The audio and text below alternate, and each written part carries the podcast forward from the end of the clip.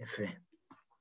עכשיו אנחנו מקליטים. שלום, ערב טוב לכולם. אז אנחנו היום uh, ממשיכים בעצם, אם אני רגע אסתכל על המקרו שלנו, על המסע המקרו שלנו, בעצם יש לנו את הבינוני, שאנחנו, um, נגיד, כל הפתיחה על התניא בעצם מחלקת את העולם, מסדרת ומגדירה לנו את תחום הקדושה ואת תחום הסטרא אחרא בצורה מאוד מאוד מובהקת, והבינוני הוא זהו שהולך על איזה סוג של חבל צר ביניהם, ואמור, והוא כל הזמן טועה לאיפה הוא ייפול, ואמור כל הזמן להיות שייך דווקא לצד הקדושה. הבינוני הוא האדם שבמאבק מתמיד.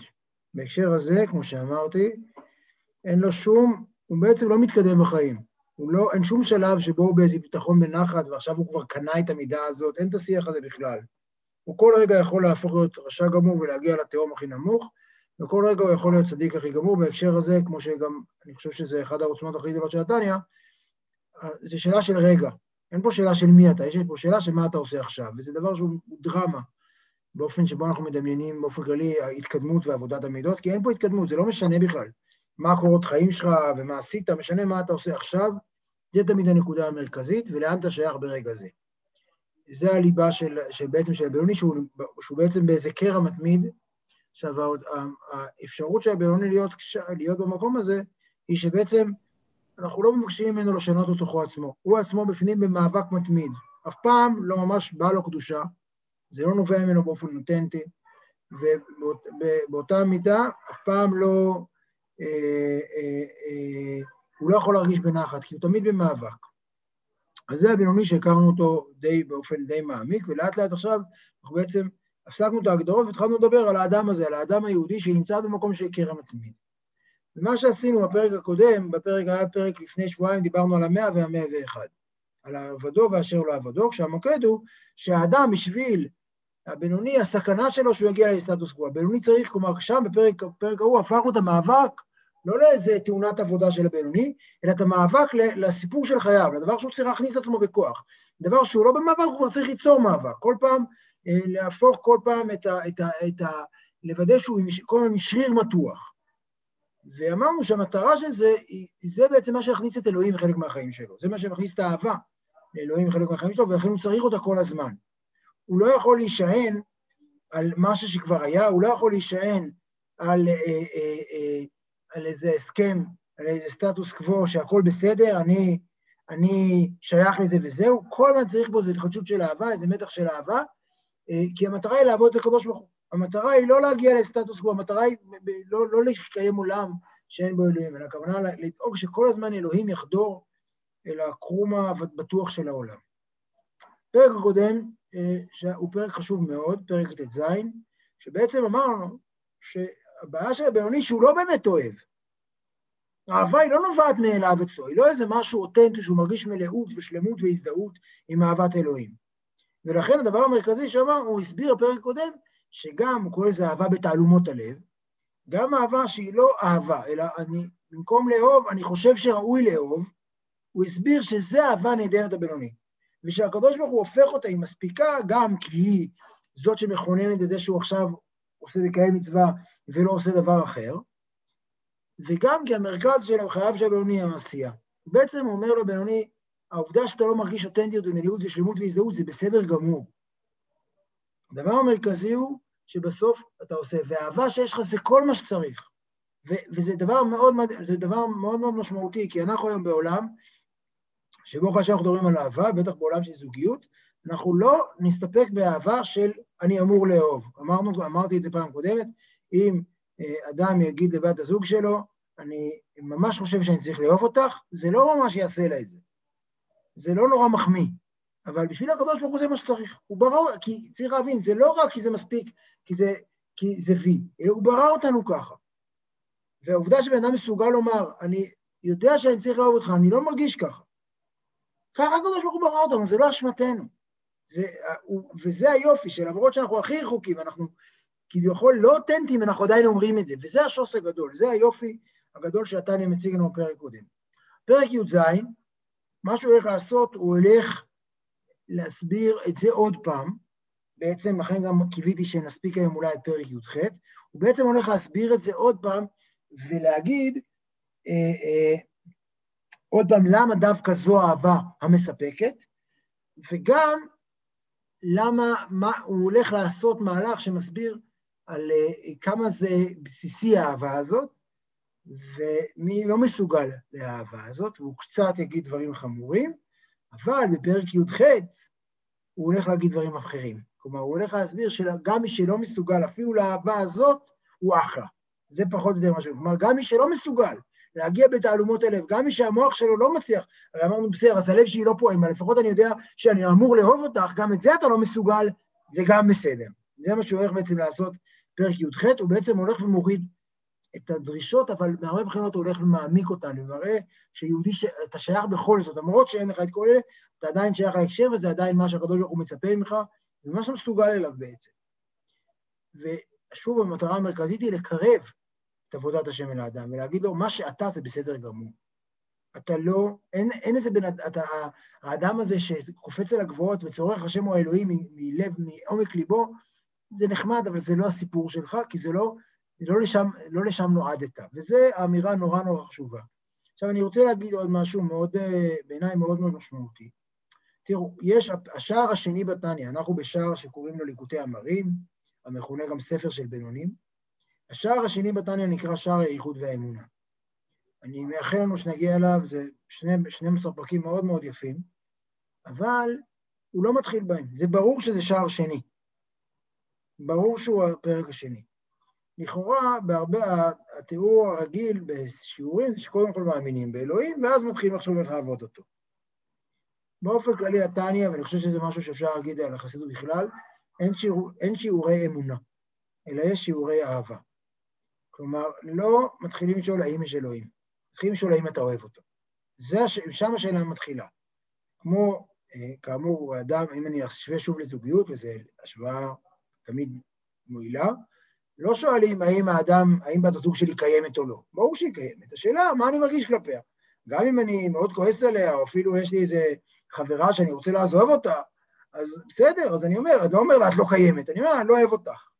זה כאילו הסיפור. וגם כאן, אנחנו מתחילים, בעצם האהבה, לא, הוא אומר, במקום לשאול האם הקדוש ברוך הוא קיים, תשאל האם, אתה, האם האהבה שלך קיים, האם אתה קיים. זה בעצם ההיפוך שהוא נורא חשוב, אני חושב שזה מאוד מאוד משמעותי, שבעצם אה, אה, אה, זה דבר באופן כללי שאני חושב שצריך לא לדבר על שיעורי אמונה, לדבר על שיעורי אהבה.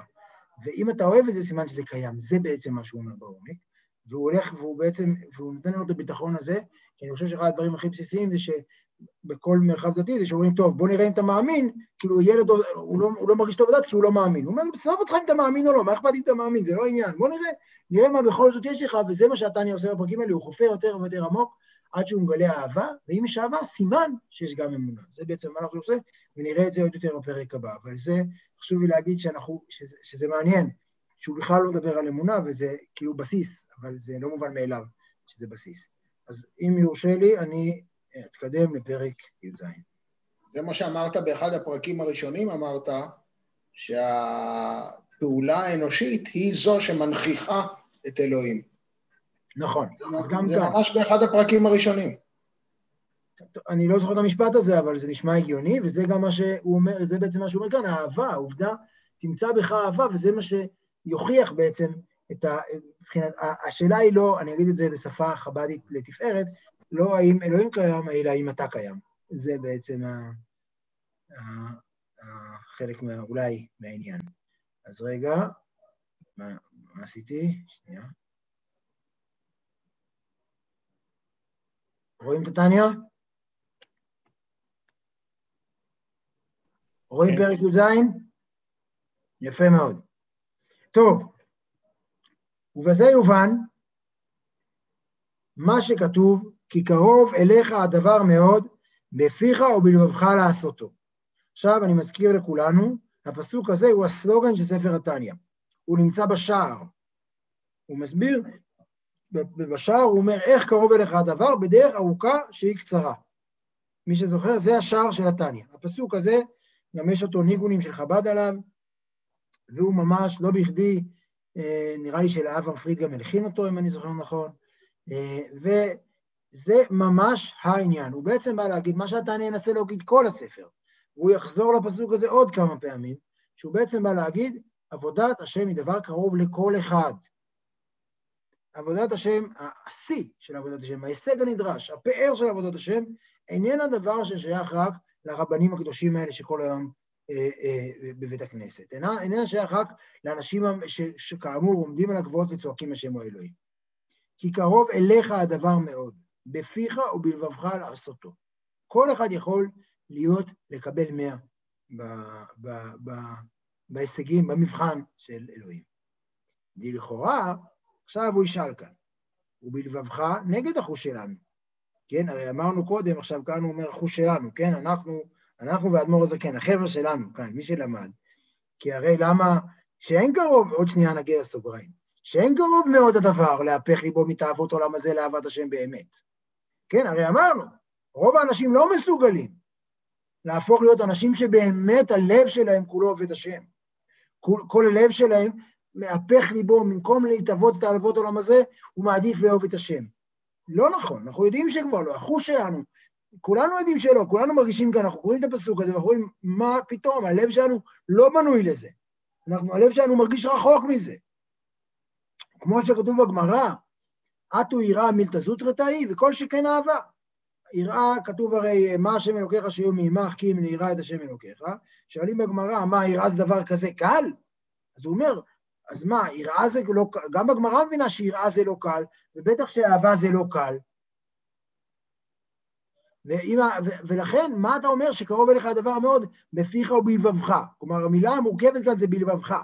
מה פתאום לבבך נראה לך דבר ש, שקל אה, להיות בו? הרי לבבך זה באמת דורש איזו הזדהות פנימית שאנחנו אומרים שאין אותה לרוב האנשים. והתורה היא נצחית. כלומר, הוא אומר, זה שזה לא, הוא, כאן הוא ידחה על הסף, וזה משהו מאוד עקרוני בחסידות, ובכלל, אני חושב שלא אומרים בדורות הקדמונים היו גדולים והיו מסוגלים, הבעיה היא היום. אין את הדיבור הזה בכלל. אומרים, אם זה כתוב אז, זה נכון גם היום. כמו שכתוב בתנת ואליהו, כל אדם חייב לומר כל יום, מתי יגיעו מעשיי למעשה אבותיי, אברהם, יצחק ויעקב. אברהם, אברהם, יצחק ויעקב הם לא איזה כוכבים הם אה, בשמיים, הם בני אדם שאנחנו יכולים להיות, להגיע, להתקרב אליהם. וזה הרעיון, אגב, סיפורי חסידים טובים, לא סיפורי חסידים שאומרים, וואו, תראו איזה קדוש, הרבי מצאנז. אלא בוא תהיה אתה כמו הרבי מצאנז, זה סיפור חסידי טוב. הם לא נועדו להרחיק וזה, ולכן התורה היא נצחית. וגם אמרו רבותינו זיכרונם לברכה, כן, קצת לפני התניא הם אמרו את זה, צד, צדיקים דווקא ליבם ברשותם. כן, מי שיכול לשלוט על הלב שלו בצורה כל כך מוחלטת, ושהלב שלו יהיה לגמרי רתום לקדושה ורק ירצה את אלוהים, זה רק צדיקים, צדיקים דווקא. אבל בין רשעים ובינוניים, הלב שלהם לא אצלם. הלב שלהם כל הזמן נמשך למטה, הלב שלהם כל הזמן רוצה סטרא אחר, הוא רוצה כל מיני דברים אחרים. הוא רוצה כבוד, הוא רוצה שרידות, הוא רוצה אוכל, הוא רוצה מים, וזה בסדר גמור, אבל הוא לא רוצה, הוא לא רוצה רק את אלוהים, הוא לא יושב כל הזמן, הוא רוצה לעבוד את אלוהים. אלא, אז זה עד כאן, זה שאלות, זה בעצם הוא שואל על הבלבבך הזה. אלא דלעשותו, רצה לומר, האהבה מביאה לידי עשיית המצוות בלבד. כלומר, הוא אומר, בלבבך זה לא בלבבך, זה בלבבך לעשותו. כלומר, מה כמות האהבה, מה, איזה כמות לב, איזה ווליום של לב אני צריך? אני צריך ווליום של לב שהוא מספיק בדיוק המינימום שגורם לזה שבאמת תהיה עשייה. כלומר, לא אכפת לי מה קורה בתוך הלב. אם הלב הזה גורם כרגע ליהודי הזה להתפלל במקום לישון, אז זה בדיוק מספיק, גם אם הוא לא מזדהה, גם אם כלום, סימן שיש לו מספיק אהבה. וזה בעצם מה שאמרנו בפרק הקודם, מי שזוכר, הוא בדיוק אפיין את הרעיון הזה של אהבה, כמות זאת שתגרום לעשייה. שהיא ראותא דליבה, שבתעלומות לב. שזה רצון הלב שבתעלומות לב, כן? כי גם כי אינה בהתגלות ליבו. גם פרק קודם זה ממש חזרה, ברשותכם, אני אמר, הבטחתי מראש, יש לי את כל הלגיטימציה, כי אמרתי מראש שהפרק הזה קצת חוזר על הפרק הקודם, אז הוא בעצם אומר, האהבה הזאת היא אהבה שהיא בתעלומות לב, והיא לא בהתגלות לב, היא בתעלומות לב, זה הלב מאוד מאוד, זה מאוד עמוק בלב, וזה בעיקר אמירה אה, חיצונית, שאני פחות או יותר אומר ללב באופן חיצוני, ראוי לי לאהוב את אלוהים, ולכן ראוי ללכת לתפילה, למרות שאין לי שום הזדהות עם הדבר הזה. גם כי אינה בהתגלות ליבו כרשפי אש. כן, זה לא אהבה בהתגלות ליבו כרשפי אש, זה אהבה בתעלומות לב, שהיא באמת אהבה מאוד מאוד מאוד, עם ווליום מאוד מאוד נמוך. אז האהבה הזאתי, ודבר זה, כן, אהבה, שהיא רק, אני אגדיר אותה בעברית, אני, שוב, אני אחזור, אני מצטער, אהבה, אני לא אוהב, אני חושב שאני צריך לאהוב. זה ההבדל הענק בין שתי האהבות הללו. אני חושב שראוי לי. ודבר זה קרוב מאוד, ונקה לכל אדם אשר יש לו מוח בקודקודו, כי מוחו ברשותו. כלומר, כאן הוא אומר, חברים, כל אחד כאן יכול להגיע לאהבה הזאת. כל אחד יכול להגיע למסקנה שראוי לו לאהוב את אלוהים, שראוי לו ללכת ועכשיו להתפלל או ראוי לו לשמור שבת. איך אני יודע שכל אחד כאן יכול? כי כל אחד יכול לשמור שבת. מזה מוכיח, כלומר, אתם מבינים את ה... זה, לא יודע אם זה טיעון מעגלי, אבל זה טיעון. הוא אומר, בואו נחשב את זה שוב לזוגיות, אני לא יודע אם היא אוהבת אותי, אבל היא קנתה לי מתנה. אז סימן שכנראה משהו יש שם. זה פחות או יותר ההשוואה. אבל הוא אומר, הוא נותן את זה, כל, דבר זה קרוב מאוד, ונקה לכל אדם. עכשיו, זה נורא חשוב, כי אנחנו כל הזמן בטוחים, אני רוצה את השינוי הפנימי. מתי אני אתאהב? עזוב אותך, אתה לא צריך להתאהב. אתה צריך פשוט לבחור. וזה הסיפור של הפרק הזה, שהוא מדגיש כאן שאנחנו לא קורבנות של הלב שלנו, אני משתמש במילה קורבנות, זו מילה קשוחה, ואנחנו לא עבדים של הרגשות שלנו, אנחנו לא צריכים לחכות להם. ללב שלנו יש את הקצב שלו, את העניינים שלו, אנחנו יכולים להחליט עליו. ויש כאן, זה, שוב, זה המון המון חירות. ודבר זה קרוב מאוד ונקה לכל אדם, קל לכל אדם, אשר יש לו מוח בקודקודו, כי מוחו ברשותו, ויכול להתבונן בו ככל אשר יחפוץ. כל אחד יכול להשקיע קצת לחשוב, וכשיתבונן בו בגדולת אינסוף ברוך הוא, ממילא יוליד במוחו על כל פנים אהבה לשם, דבקה בו בקיום מצוותיו ותורותיו. ותורתו, בקיום מצוותיו ותורתו. כלומר, הוא אומר, כל אחד יכול, גם אם הוא לא מרגיש, יכול עם המוח להגיע למסקנה שהוא צריך לעבוד את אלוהים ולקיים מצוות. עכשיו, אנחנו עוד מעט נשאל האם כל אחד יכול. כלומר, בפרק הבא, אנחנו נגיד, לא כל אחד יכול, בסדר? וניתן פתרון, אני חושב, מאוד עמוק, גם למי שלא יכול גם את זה. אבל כאן אומר, קודם כל, המוח שלכם יכול להחליט. עובדה שיש כאן, בשיעור הזה, שמעתי שיש בקהל, כאן, בקהל הקדוש כאן, כמה אנשים שמקיימים לפעמים איזשהן מצוות. כמה אנשים, ולכן זה מוכיח. אז זה העובדה שיש כמה אנשים שמקיימים איזשהן מצוות, אנשים, יכול להיות שיש כאן אפילו מישהו היום שהתפלל שחרית, או מישהו היום אכל היום כשר ולא, ולא, ועמד בפיתוי ולא אכל לא כשר, הדבר הזה מוכיח שהוא כנראה, כן, החליט שזה החלטה מוחית, אגב, נראה תכף, יכול להיות שיש לו שורש אחר. אבל כאן הוא אומר, הבין שהוא אמור לרצות קשר עם אלוהים. זה הכל, על זה מדובר כאן. וזה יוליד במוחו על כל פנים, כן? בלי לב, אין בו לב. זה רק אמור. אהבה להשם ודבקה בו, קיום מצוותיו ותורתו. וזה כל האדם. כלומר, זה מה שאתה מסוגל. זה המגרש שבו אתה משחק, וזה בסדר גמור. כי היום לעשותם כתיב. שהיום, הוא, היום לעשותם, כי היום, שהיום הוא עולם המעשה דווקא. ולמחר וכולי, כמו שכתוב במקום אחר. למחר לקבל שכרם, כלומר, שוב כאן, גם התניא, לא, אנחנו אמרתי לכם, הוא לא עוסק בשכר ועונש, הוא עוסק מחר, לגבי שכרם, כלומר, היום אתה, אתה תעשה את המעשה בלי אותנטיות, אבל אתה תחיה בעולם המעשה ותניח תפילין ככה, כי אתה חושב שהם אמורים לאהוב את אלוהים ולהניח תפילין. אבל מחר אתה תרגיש, אתה, מחר, בעולם הבא או בהמשך, אתה תבין את העומק של החוויה ולמה עשית את זה, אבל זה לא מעניין אותי כרגע, זה יקרה לך, האותנטיות, בעולם הזה, בעולם הבא, זה לא כזה משנה. מתי? אבל כן מה שמשנה בטוח, שהמרחב שלנו הוא עולם המעשה. ולכן השוף של האדם זה שהוא מקיים מצווה. והשוף של האדם שהוא לומד תורה בעולם הזה, עם הפה שלו, עם השפתיים הבשרניות שלו, הוא אומר תורה. והדבר הזה הוא העניין. והאהבה, בסדר, אז כמות אהבה, זה, זה, זה, זה מועיל מאוד, זה מאוד חשוב, אמרתי גם בפרק קודם, הוא יגיע לכך שאהבה זה דבר קריטי. אבל בשלב הראשון, אתה לא צריך אה, להתמכר לזה, אתה לא צריך לחפש את זה וליצור מתאם. עזוב אותך המתאם. זה לא, זה, זה סבבה שאין לך מתאם, וזה הייעוד שלך, הייעוד שלך זה בעולם המעשה. והמוח, כלומר, אם כל אחד יכול להתבונן, המוח שליט בטבעו ותולדתו החל השמאלי שבלב, ועל פיו, ועל כל האיברים, שהם כלי המעשה. כלומר, בסופו של דבר, כל אחד יכול לשלוט בעצמו. כל אחד יכול להרים את הרגליים שלו ולרוץ.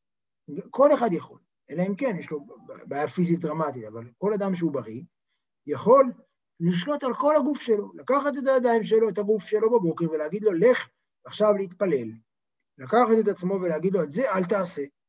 כל אחד יכול לדבר הזה. זה ממש, זה, אנחנו פה, ב, זה חב"ד ממש, כאילו, זה החוכמה, השליטה של המוח. אבל הוא אומר כאן דבר שאנחנו בסך הכל, אני חושב שרוב האנשים מקבלים אותו. שהמוח שליט בטבעו ותולד אותו, החלל השמאלי שבלב. המוח, המוח, למרות שחלל השמאלי רוצה כרגע לישון, המוח אומר ללב, אתה לא ישן. והמוח רוצה לקשקש, ואתה אומר לו, הפה רוצה לקשקש, ואתה אומר לו, אתה אל תסתום את הפה, המוח שולט. והדבר הזה הוא מה שמאפשר לבינוני לממש את הייעוד שלו נהדר. אם לא, מישהו רשע באמת. כמאמר אבותינו זיכרונם לברכה, שהרשעים הם ברשות ליבם ואין ליבם ברשותם כלל. כלומר, שהרשעים, להיות רשע בעיניו זה בן אדם שהוא כבר אין לו, הוא עבד לחלוטין של, ה, של, של, של, של, של הדחפים שלו. הוא כבר לא מסוגל לבחור שום דבר אחר. הוא הגיע למצב שבו הוא מוטט את, ה, את, ה, את מבנה הנפש הבסיסי הזה. בגלל שהוא התרגל, זה עבירה, על זה נאמר, זה כאילו הרעיון של עבירה גוררת עבירה, שלאט לאט אתה כבר הפסקת לזכור שיש למוח שלך כוח להגיד די. כל מכור אה, אה, מכיר את זה, בעצם מה שהוא מדבר, רשע באמת, זה בעצם אדם שהוא מכור כבר. הוא חצה איזה קו שהוא כבר לא, שהמוח כבר מרגיש שהוא לא שולט, וזה רשע באמת. אדם יכול להרוס את מבנה הנפש הזה, זה מה שהוא אומר כאן. שהם ברשות ליבם ואין ליבם ברשותם. זה נורא מעניין על הביטוי הזה, כי אני חושב שאנחנו יכולים הרבה היום, בעולם שלנו היום, יש משהו על ברשות, להיות ברשות הלב כדבר, כדבר נורא אידיאלי. אומר לא, מי שאדם צריך להיות שהלב יהיה ברשותו ולא הוא ברשות ליבו. הוא לא כפוף ללב, אלא הלב הוא איבר שהוא שולט בו. וזה עונש על גודל ועוצם עוונם. ולא דיברה תורה במתים אלו שבחייהם קרויים מתים. כלומר, עכשיו צריך להבין שוב, העונש הוא אף פעם לא משהו, הוא לא איזה משהו שמקבלים אחרי זה. העונש הוא, הוא הדבר שהוא התוצאה הטבעית. כלומר, האדם הזה הוא מסכן, הוא כבר מכור, הוא ברשות ליבו, הוא כבר לא יכול, המוח שלו לא יכול לנהל את חייו. ואגב, מכל, אפשר, כל אחד כאן יכול לקחת את זה לתחומים שאין להם שום קשר רק לעבודת השם, אלא כל החיים שלו, אדם שהוא כבר לא ברשות ליבו, שליבו לא ברשותו, סליחה. וזה נחשב אדם מת בעיניו, ולא דיבר תורה, למרות שאנחנו נחשב הרבה פעמים שמי שברשות ליבו הוא אדם נורא חי, לא, וזה מת, ולא דיבר תורה במתים אלו, שבחיים, שבחייהם קרויים מתים. כן, האדם הזה הוא לא חי בכלל, הוא לא בן אדם, הוא חיה, מתה, שנגררת אחרי ליבה, והיא לא מסוגלת, אחרי הרגשות והדחפים שלה, וזה לא, התורה כבר לא רלוונטית שם, זה בן אדם מסכן, הוא כבר אנוס, הוא כבר לא רלוונטי. עליו אנחנו לא מדברים. אדם נורמלי, שיש לו מערכת בסיסית ובריאה, שלא שולט על הלב, האדם הזה, אין שום סיבה בעולם שהוא לא יוכל לעמוד בדרישות של התניא. זה בעצם מה שהוא אומר. כי באמת, אי אפשר לרשעים להתחיל לעבוד השם. בלי שיעשו תשובה על העבר, תחילה לשבר הקליפות של מסך המבדיל ומחיצה של ברזל המפסקת בינם לאביהם שבשמיים. כלומר, כי בעצם הרעיון הוא, הרשעים הללו הם כל כך בתוך לופ, הם נמצאים בתוך איזה מעגל שהם לא מסוגלים לצאת, אז הם חייבים לעשות איזה שבר מאוד גדול בחיים שלהם, ובעצם על ידי זה שהם ההתעלמות של המוח, האופן שבו המוח הפסיק לתפקד בחיים שלהם, זה בעצם אה, כשהם אה, אה, ויתרו על המוח, הם ויתרו על אלוהים. כשהם ויתרו על השליטה של אלוהים בחייהם, הם נתנו לטבע לשלוט, הם השאירו את העולם, את הטבע שהוא נקים ובלי אלוהים. והרעיון של הבינוני, גם דיברתי על זה פעם קודמת, הוא לשלוט על הטבע. זה בעצם אומר, אם אני אגיד את זה בלשון אחר, בעצם האדם הזה ויתר על היסוד הטרנסדנטי בחיים שלו. הוא ויתר על זה שיש אלוהים מחוץ לטבע. ובן אדם הזה אומר, אני, אני נגרר אחרי הטבע שלי. הוא אומר, הדרך שלנו, בעצם המוח שלנו, ה- ה- היכולת להתאפק, היכולת להגיד לא, היכולת להגיד כן, זו התגלות של אלוהים. זו התגלות של אלוהים, שבעצם על יד, שהיא, ולכן הדרך לעשות תשובה, האדם הזה שהוא כבר כולו מכור ונגרר וכבר, הוא בתוך מעגל בלי שום דבר שמחוץ לעצמו, הוא רק בתוך עצמו, הוא צריך לשבור את הקליפות שלו ולהחזיר המסך, להחזיר את המוח, שזה את המסך בין הלב לבין המוח, ולשבור, וזה נעשה על ידי שבירת ליבו ומרירת נפשו לחטאיו. כלומר, על ידי זה שהוא אה, בבת אחת, באיזו אבחה חדה מאוד, מרגיש שהוא לא מסוגל יותר לחיות עם עצמו. שהוא מבין, השבירת הלב בעצם אומרת, הטבע הזה לא מספיק לי. הדחפים האלה לא מספיקים לי, והוא במירת נפשו על חטאיו, כמו שכתוב בזוהר על פסוק זבחי אלוהים רוח נשברה, לב נשבר, שעל ידי לב נשבר, נשברה רוח חתימה דסתרא אחרא. כלומר, השבירה הזאת שהוא חווה, האדם הזה שכבר בעצם, אה, שבעצם אה, נגרר, הוא, הוא חווה שבירה אה, מאוד מאוד משמעותית של הלב. כלומר, מה שאנחנו רואים פה זה שאותו לב שהפך להיות האדון לכל האישיות שלו, הופך להיות משהו שבור, שהוא לא יכול, הוא מבין שהוא לא יכול לשמור, שהוא כולו בוכה ולא יכול, בעצם הוא מראה, הוא מראה את קטנותו. ממילא זה מאפשר להכרה, לשכל, ששוב, כאמור, בתבנית הנורא משודרת כאן, השכל הוא המקום שבו אלוהים מתגלה, לשכל לחזור ולשרור בחייו של האדם. הבטחתי פרק קטן, אני רואה שהוא לא כזה, אבל סבבה. והיא בחינת תשובת התאה. להעלות עת התאה, ולהקימה מנפילתה שנפלה על החיצונים. כלומר, יש באופן כללי, המבנה של שם י"ק ו"ק מדבר על זה שבעצם ה-ה' התחתונה של שם י"ק ו"ק היא בעצם ספירת המלכות, כנגד ספירת המלכות, והיא הביטוי של האלוהות בעולם. והאדם הזה, אנחנו, כל אחד מאיתנו נושא איתנו איזה סוג של ה' כזאת, שזה התגלות של אלוהים, וכאשר אדם חוטא, וזה דבר מאוד, אה, אנחנו מכירים את זה, אבל זה בעצם חידוש מאוד מאוד גדול של הקבלה, כשאדם חוטא הוא פוגע בשלמות של שם אלוהים. הוא פוגע בשלמות של שם י"ק ו"ו בעולם, והוא בעצם לוקח אותם בשבי. והדבר הזה הוא יכול להחזיר בעצם את הה' התחתונה, הוא יכול להחזיר אותה על ידי, אה, בעצם כאשר הוא חוטא, ובעצם הה' נגולה, וכשהוא עושה תשובה הוא יכול בעצם להשיב אותה, ולהחזיר את המבנה הנכון. ואז כשיש את המבנה הנכון אפשר לחזור ולתפקד. והיא בחינת תשובת התאה, להעלות העית התאה, להקימה מנפילתה שנפלה על החיצונים, שהוא סוד גלות השכינה. כמאמר רבותינו זיכרונם לברכה, גלו לידם השכינה עמהם. דהיינו, כשהאדם עושה מעשה אדום, כלומר שנגרר אחרי ליבו, שהוא כבר מאבד את היכולת לכוון את חייו. מוריד וממשיך לשם בחינה וניצוץ אלוהות המחיה את נפש רוח ונשמה שמו, המלובשים בו בנפש הבהמית שמהקליפה שבליבו, שבחלל השמאלי. שוב נקרא את זה, כשאדם עושה מעשה אדום, מוריד וממשיך לשם, כלומר לאדום, לגלות, בחינת וניצוץ אלוהות המחיה את נפש רוח נשמה שלו. המלובשים בו בנפש הבהמית מהקליפה, שבליבו שבחלל השמאלי המולך בו בעודו רשע. כלומר, מה שהוא עושה הוא בעצם חוטף את השם, את הנפש האלוקית שלו, את הניצוץ האלוהות שלו, שמחיה גם את המרחב של הנפש הבהמית, והוא חוטף אותם, ועם החיות הזאת של אלוהים, הוא בעצם אה, אה, אה, נגרר אחרי חטאיו ואחרי הצד האחר של חייו. ואז זה מה שמולך בו. בעודו עכשיו המושלת בעיר קטנה שלו, כן? אמרנו שכל אחד הוא עיר קטנה. ונפש רוח ונשמה כבושים בגולה אצלה, בגולה אצלה. זה הדימוי שלו. כלומר, האדם הזה, הרשע הזה שכבר, האדם הרשע, מסוג של מסכן, שבעצם איבד את השליטה של המוח, הוא בעצם, אה, אה, הוא לקח את אלוהים איתו, ואז, ואז זהו, כשנשבר ליבו בקרבו ונשברה רוח וסטרא אחרא, והתפרדו כל פועלי אבן, היא קמה מפילתה וגם ניצב. כלומר, אפשר ברגע אחד להחזיר את הכל, את הסדר הנכון לעולם, ולהחזיר חזרה את, ה, את, ה, את האדם אל, אל, אל, אל הדבר הזה, שכמו שהוא כותב גם בסוף העמוד הראשון, שכל אחד יכול, את הדבר הזה, שכל אחד יכול להתבונן. ואז הוא מחזיר את המערכת והוא יכול לעבוד. הוא בעצם מראה לנו עכשיו סוג של אדם שהצליח להרוס, להשחית לחלוטין את המבנה שלו, באמצעות זה שהוא לאט לאט שחק את יכולת העמידה של, של, של, של המוח שלו, ולאט לאט הלב שלו הפך להיות המצפן היחיד, והאדם הזה הוא בעצם איבד את האנושיות שלו, ותחת עם זה שהוא איבד את האנושיות שלו, הוא איבד גם את האלוהים שלו. זה בעצם הרעיון, ש... עכשיו, הפרק הזה בעצם, הוא סוגר לנו את המערכת של הפרק הקודם, ואומר לנו שה...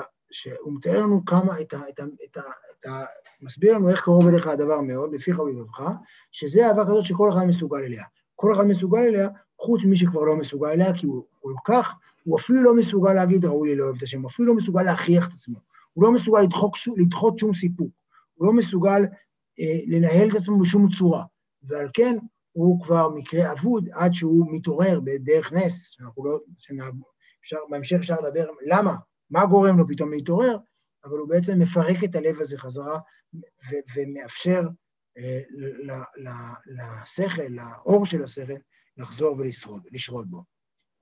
זה פרק י"ז, מה אתם אומרים עכשיו נעשה? דוד? כן. אה, אוקיי. לא שמענו. לא, לא, לא אותך. כן, לא איפה שמעתי. נקטעתי? נקטעת. מתחילת הפרק? אה, תחילת הפרק, מההתחלה, לא שמענו כלום. פרק י"ח, אז לא שמענו את זה.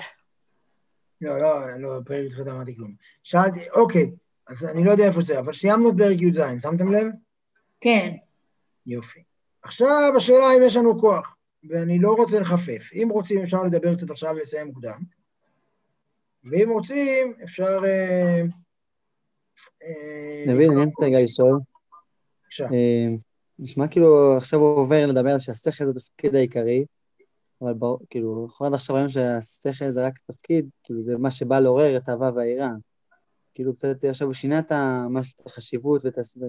עכשיו השכל חשוב והאהבה והיראה כאילו פחות תופסים מקום. דבר שולי. תראה, אז הנקודה החשובה כאן, שבפרק הקודם הוא בדיוק הסביר שאהבה ויראה זה מבחינתו בכלל לא, לא רק עניין של הלב. הלב יאהב, הלב יאהב, לא, לא, לא קריטי. עדיף אהבה בהתגלות הלב, אבל גם אהבה ויראה של המוח זה מספיק לו. כן? גם אהבה ויראה של בחירה.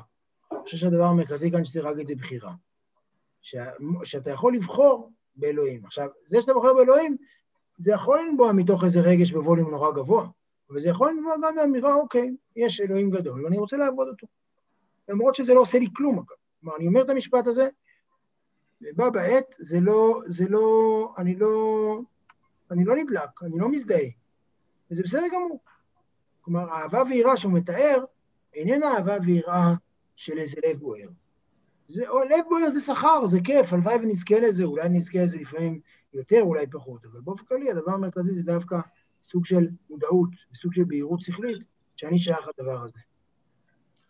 השאלה היא, האם, אה, זאת אומרת, בפרק הזה יש, יש חלוקה בין אה, אחד שיכול להגיע ל- להתעוררות הזאת, ולעומתו יש את הרשע שהוא ליבו לא ברשותו. השאלה אם, לדעת התניא. הרשע כן יוכל להגיע למה שהוא אמר בתחילת הפרק. זאת אומרת, למרות כל המסכים המבדילים וכולי, האם יש לו אפשרות? הרשע שהוא מדבר עליו כאן, הוא לא הרשע, הרי יש לנו בפרק אה, י' אה, י', אני חושב, עוד א', הוא מדבר על רשעים. דוד, דוד, מה? אולי נחזור לראות את כולם, אם לא קוראים? או, תודה. אני אומר, הרשע איננו, איננו אה, הרשע הבסיסי. הרשע הזה הוא אדם שכבר לגמרי איבד כל שליטה על חייו. זה יותר דומה לרשע ורע לו, אם אתם זוכרים בפרק שם. הרי יש שם רשע ורע לו, רשע וטוב לו, בינוני, צדיק ורע לו, צדיק וטוב לו. אתם זוכרים, את ה- יש לי אפילו ציור יפה על זה. אז הרשע ורע לו, זה הרשע שהוא מדבר, ולכן הוא להפך, בפרק הזה הוא לא בא להגיד, תיזהרו מלהיות רשע, הוא אומר, כולם מסוגלים, אפילו רשעים. מי לא מסוגל? רק רשע הוא המסכן שלגמרי השית את חייו. אבל כל מי שכאן, אגב, כאן אני אגיד בפשטות, כל אדם כאן שהוא מסוגל לדחות איזשהו סיפוק, ומסוגל להגיד לעצמו זה כן וזה לא, הוא לא רשע בזה. הוא, כאן הרשע הוא לא רשע במדרג האלוהי, הוא רשע במובן הזה שהוא אפילו לא בן אדם, הוא מת. הוא מתאר בן אדם שהוא, תדמיינו מכור, מכור באמת, לא מכור אה, שהוא לסמארטפון, שזה אנחנו היום כולנו מתייחסים לעצמנו כמו חצי מכורים, בסדר. מדבר על בחור באמת, אדם שכבר אין לו שום יכולת בחירה. לא שהוא יכול להגיד לא, אם הוא יכול להגיד לא, הוא כבר לא בעולם של הרשע, זה הרשע פה, ולכן הוא אומר בעצם בפרק הזה, כולם מסוגלים, זה נקה לכל אדם, קרוב אליך הדבר מאוד, כל אחד כאן שיש לו ראש, שמסוגל להגיד לעצמו משהו, ולעשות, כל אחד שמסוגל לקבל זריקה, בסדר? אני מקווה שיש כאן אנשים שזכו לקבל חיסון, וכל אחד גם שמסוגל לקבל זריקה, ולהגיד, אני מוכן כרגע לעשות את הדבר המוזר הזה, להידקר בשביל, כי זה טוב לי אחר כך, הוא כבר לא רשע כזה, כי הוא לא נענה לרגע, הוא לא רק ברשות ליבו, הוא ברשות עוד דברים. עכשיו, זה, הוא אומר, כל אדם שהוא מסוגל לנהל את חייו, ומסוגל לבחור עם הראש שלו ולחשוב, להחליט על מה הוא חושב ולחשוב רגע על אלוהים, עומד בקטגוריה הזאת נהדר של הקטגוריה של, שבה הוא אומר לעצמו, אני, אני יכול לבחור באלוהים. וכל אחד יכול, קרוב אליך הדבר המאוד בפיך ולבבך לעשותו. וזה כאמור, זה רמת הלבביות שאני צריך ממך כרגע. לא רק זה רמת הלבבות שאני צריך ממך, זה המרחב שבו אתה משפיע בעולם, מרחב המעשה, וזה ממש אה, ליבת העניין. וכל אחד מסוגל לזה, גם אם שוב, אם אין בזה שום אותנטיות ושום הזדהות. זה בעצם הרעיון. הוא בעצם מראה לנו כאן את הרשע, בעיקר בשביל להגיד לנו, רק בשביל כל כך רחוק. ואז הוא אומר, גם, גם הרחוק הזה יכול לחזור בתשובה שלמה. כלומר, הרשע הזה, הוא לא נועד להגיד, תראו, מסוג... רק אל תהיו רשעים. לא, הוא אומר לנו בעצם, הוא בא להגיד לנו כמה זה פתוח בפנינו. זה פרק נוסף שאומר כמה כל אחד יכול. הכותרת של הספר זה כי קרוב אליך הדבר מאוד. לא רחוק אליך כי כולנו רשעים. אנחנו לא רשעים. אף אחד לא כזה, זה יצור, מה, הוא מתאר בו יצור, שאני חושב שאני באמת מקווה שאנחנו מגיעים... עכשיו, אני חושב ששוב, אמרתי את זה גם בפרקים קודמים, אני לא חושב שהדרגות פה הן כאלה חד משמעיות, יכול להיות שהיום אני כזה, מחר אני כזה. יש לנו רגעים שאנחנו רשאים, אנחנו ברשות ליבנו ואנחנו לא מסוגלים להכריע, זה, זה נכון. ברגעים האלו אנחנו עלובים מאוד. ברגעים האלו אחרי זה צריך התמרמרות טובה ואנחנו יכולים לצאת מזה. אבל אה, רוב הזמן אנחנו מסוגלים איכשהו להניע את חיינו. זה בעצם ההצעה שלו כאן. אני חושב שלא לא לומדים עוד פרק היום, רק שיהיה לכם ברור. יש לי עוד שאלה קטנה. עוד שאלה קטנה. השליטה הזאת של המוח על הלב, או הניגוד הזה, כל כך, אה, זה נראה בוטה כזה, כלומר לא, לא חסידי. האנט, האינטלקטואליות הכובשת, אה, בקיצור, זה נראה לי בעייתי. טוב, אז אה, המאזינים הקבועים יודעים שזו שאלה שנשאלת כל שיעור פה. אה, אנחנו כל שיעור טועלים מה זה חסידות. קודם כל יש לנו איזה דימוי על חסידות שאנחנו צריכים לטפל אולי בו. אבל, אבל, אבל הדבר הראשון, אני חושב, תראו, אנחנו בפרקים ארוכים שמדברים על אהבה. הוא מסביר מה זה אהבה. והוא בעצם אומר ש... כשהוא מסביר על אהבה, הוא מסביר את זה כאילו מאוד, אה, שוב, לא במושגים שאנחנו מכירים, כאילו, אומר נכון, אהבה... נכון, נכון, אנחנו מדברים על אהבה. ההתקרבות הגדולה, זה הרגש הגדול, ופה אומר לך, לא, עזוב, אין רגש, אין שום דבר, אתה... בעצם זה שעשית, נו, שוין, מספיק. לא. אני, לא, אני חושב שקודם כל הוא אומר, למח... זה, זה יקרה לך. הוא אומר, הוא אומר זה תעלומות לב, הוא גם רוצה את ההתגלות לב, הוא יודע לתאר את זה מצוין, בחפץ וחשק ותשוקה, הוא אומר, המילים הללו נאמרות פעם אחר פעם. אבל הוא קודם כל רוצה לוודא, אני חושב שבוודאי יש פה, זה, זה, זה לא רק, אין פה, באמת זה לא רק החסידי, זה לא רק הדימוי החסידי הספונטני הזה שקופץ מעצמו, זה דימוי אחר קצת. זה דימוי אחר, חב"ד היא חסידות קצת אחרת, אבל הוא בהמשך, הוא כן יגיד, אהבה זה מצווה נורא חשובה.